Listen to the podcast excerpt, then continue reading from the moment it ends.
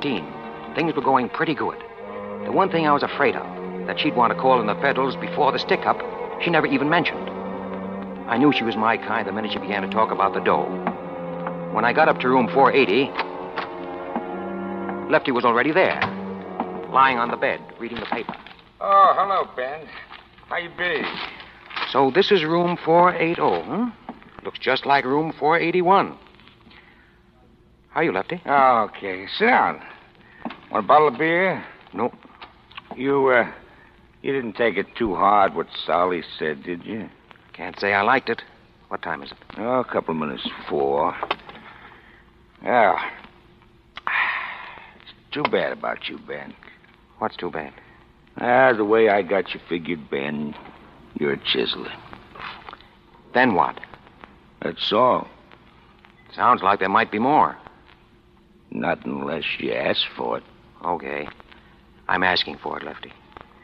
Well, Ben, a chiseler's like this. He isn't crooked and he isn't straight either. He's uh, he's just in between. But above all, he doesn't like trouble. Maybe he's just smart. I don't say he isn't. Oh, he'll always make pretty good dough, and he'll die in a nice, clean bed with a doctor's certificate instead of a coroner's. But he'll never be a big operator. No? Uh uh No. A big operator, he runs it or he doesn't operate. And that means he doesn't mind a little trouble once in a while. I guess that's right. And that's too bad, Ben, 'cause you got brains. Now, me, well, I'm different. How's that? 'Cause I, I don't mind the trouble, but I don't have the brains. oh, I wouldn't. Who told you that? I know, I know. Ten years in stir off and on didn't help any. And I didn't have much to begin with. Did I ever tell you how I started, Ben? No. Ben, I was a preacher. A what? Do you expect me? to- Yes, a preacher. So help me, I was. By rights, I still am. Look, here, I got the license right here in my wallet. Yeah, it was one of those hillbilly outfits. And the bishop, as he called himself, he was so far away from where I was that he never even heard about me, I guess. Anyway, he never canceled the license. The Reverend Richard Jose Goss. Ha ha! That's one for the books, Lefty. Yeah, Eh, I was just a kid. But I got hooked up with one of those big time evangelists, and if I stuck with it, I could have hit the big time myself. And there's plenty of dough in that racket. But you know what I did? First time we really make a big take, I tie a handkerchief over my face and get me a rod and stick up the cash box. and they caught me. Yeah, that's how I know I haven't got the brains. I wouldn't let it worry you, Lefty. That's not what's worrying me now, Ben. What is? What is? What's going to be happening in here in a couple of minutes? You ever sat in on a divvy before, Ben? No. And I wouldn't be now, except for the manpower shortage. Ah, these are three wild kids, Ben. Chances are they'll be coked to the ears and slobbering at the mouth with half being half scared to death and half crazy with excitement, thinking how much dough they got and what big shot public enemies they are. And we, you and I, we got to walk up and take 20 grand away from them. All right, they know that. Yeah, knowing it's one thing, kicking in with it's another. And suppose uh, Solly's double crossed us. How? Suppose he didn't tell the kids how much his cut was. Suppose he left it for us to break the news. They just come from maybe killing a couple of people for 40 grand. Maybe they just as soon kill a couple of more to keep the 20. Maybe.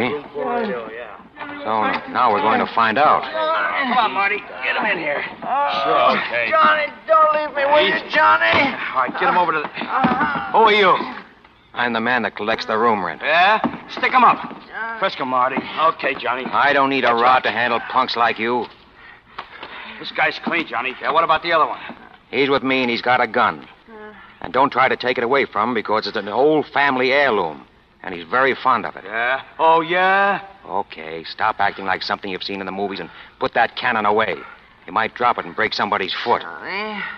What's the matter with your pal here? Uh, he got shot. Anybody else? No, the guard shot him when we were pulling out. Better get him over on the bed. Uh, Johnny, we're going too fast, Johnny. We're going too fast. Uh, He's, he's out of his head. Now, did you get the dough? Did we get the dough? Look at this wise guy. Forty grand, maybe more. Look at it. Touch it. Taste it. Smell it. What about it, sucker? Did you ever see so much dough before in your life? Sure. I work in the mint. Do you know how much this room is costing you? How much? Twenty grand. Twenty grand. That's right. I'll be back after a while to collect it. What are you going to do with your pal there with the holes in him? Uh, I, I don't know. Johnny, Johnny. You know that's bad, don't you? Why? The kid's out of his head already. Suppose he makes trouble, starts screaming or something. Oh, you got doctors, haven't you? Sure. With that kind of a doctor, that's one more guy that'll have to get a cut. Pretty soon you guys won't have anything left but small change. Yeah, that's what you think. But of course, maybe the kid'll die. Yeah? And then what do we do? That's even worse. Johnny, Johnny, Johnny. Oh, no, no. That, that'd be easy. Then we just take him out of here at night and dump him someplace. Oh, And if the kid was to die, that would be one less guy who had to get a cut, wouldn't it? huh? Yeah. Well, come on, Lefty. Okay. We'll be seeing you. Yeah. I hope you know what, you're doing, Ben. I don't know. What do you think? I, I think so. Come on, I got the room next door. You know you're just as good as signed that kid's death warrant, don't you? That's right. The other two will knock him off now before we got time to get the. Johnny. Listen, listen, listen, listen. Johnny, no! No! no. They did it. Yeah. Maybe we better call Sal, huh? I hope you know what you're doing. Order, please. Uh, give me Mr. Casper's room. Yeah? Who's Uh, this? Sal? Yeah, who's this? Ben. Uh, you better come up to room 480, Sal. Why? They want to see you personally. Why? I said they want to see you personally. I still want to know why. Do you want your dough or don't you? You're supposed to be the guy with the big muscles. I'm not going to wrestle those punks for your purse. okay, Charles Atlas, I'll be right up and show you how it's done. He'll be right up. Then what? What do you mean, then what? Ben, Yeah, if you got any little plans, you know I'm all for 'em, don't you? sure. And you know I hope they come off, don't you? Sure. But if they don't come off, you know where I stand on that, too, don't you? I know. You stand right behind me with a gun in my back.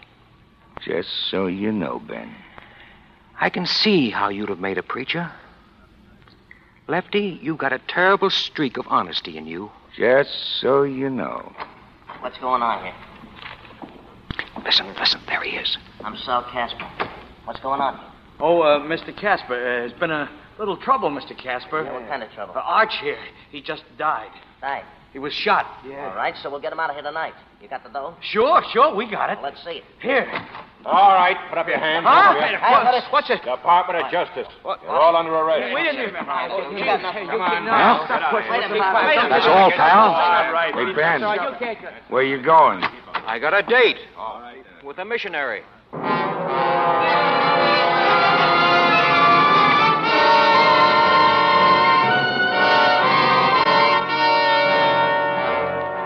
In tonight's full hour of suspense, James Cagney is our star. Mr. Cagney appears as Ben Grace, with Kathy Lewis as June Lyons and Wally Mayer as Lefty Gauss in William Spear's production of Love's Lovely Counterfeit. Tonight's study in suspense.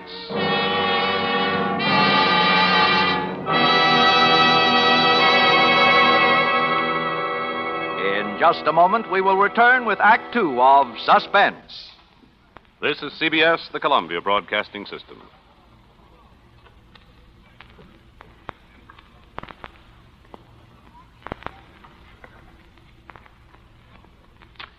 This is Robert Montgomery again. When such incompatible words as lovely and counterfeit found themselves together in the title of tonight's story by James Cain, they said a lot not only about the story, but about the man, Ben Grace, as well. Elements of both words crowded through him. On the one side, for example, was his dislike for meanness and greed, and on the other side, something forged, fictitious, false. That was a smooth operation he pulled, and he was going to get even smoother as he went along. But it never got Ben Grace anything but trouble, because the smoother he got, the further he got away from the true Ben Grace. A real lost guy, trying to find North. And maybe for him, June Lyons could be North. But Ben wouldn't stop long enough to take a reading. As James Cain described them in the novel, whatever it was June needed in life, Ben had it for her. And when she was with him and she acted with that complete abandon of a novice having her first drink, constantly he watched her. He studied her, as though he were trying to make up his mind about something, or to figure out something into which she definitely fitted. And then he began to really look at her. It was the first time he had really studied this girl who had started such a chain of circumstances in his life, and he looked with lively interest. It was all the more lively since he was unable to connect this face with all that he had learned about its owner. It was, in anybody's contest, an extremely beautiful face. It was perfectly chiseled, in profile at least. Its slightly droopy lines reminding him of pictures he had seen of ancient sculpture. There was some exquisite invitation about the mouth. It pursed a little with an expression of expectancy. The skin was soft, with just a brush of bloom on it. The figure was lovely, too. Not too tall, but slender, soft, and willowy. He had the dizzy, half nauseated feeling of a man who has been rocked to his heels by a woman and knows it. And so continues the history of Ben Grace in James M. Cain's Love's Lovely Counterfeit, played out for us by James Cagney in a narrative well calculated to keep you in suspense.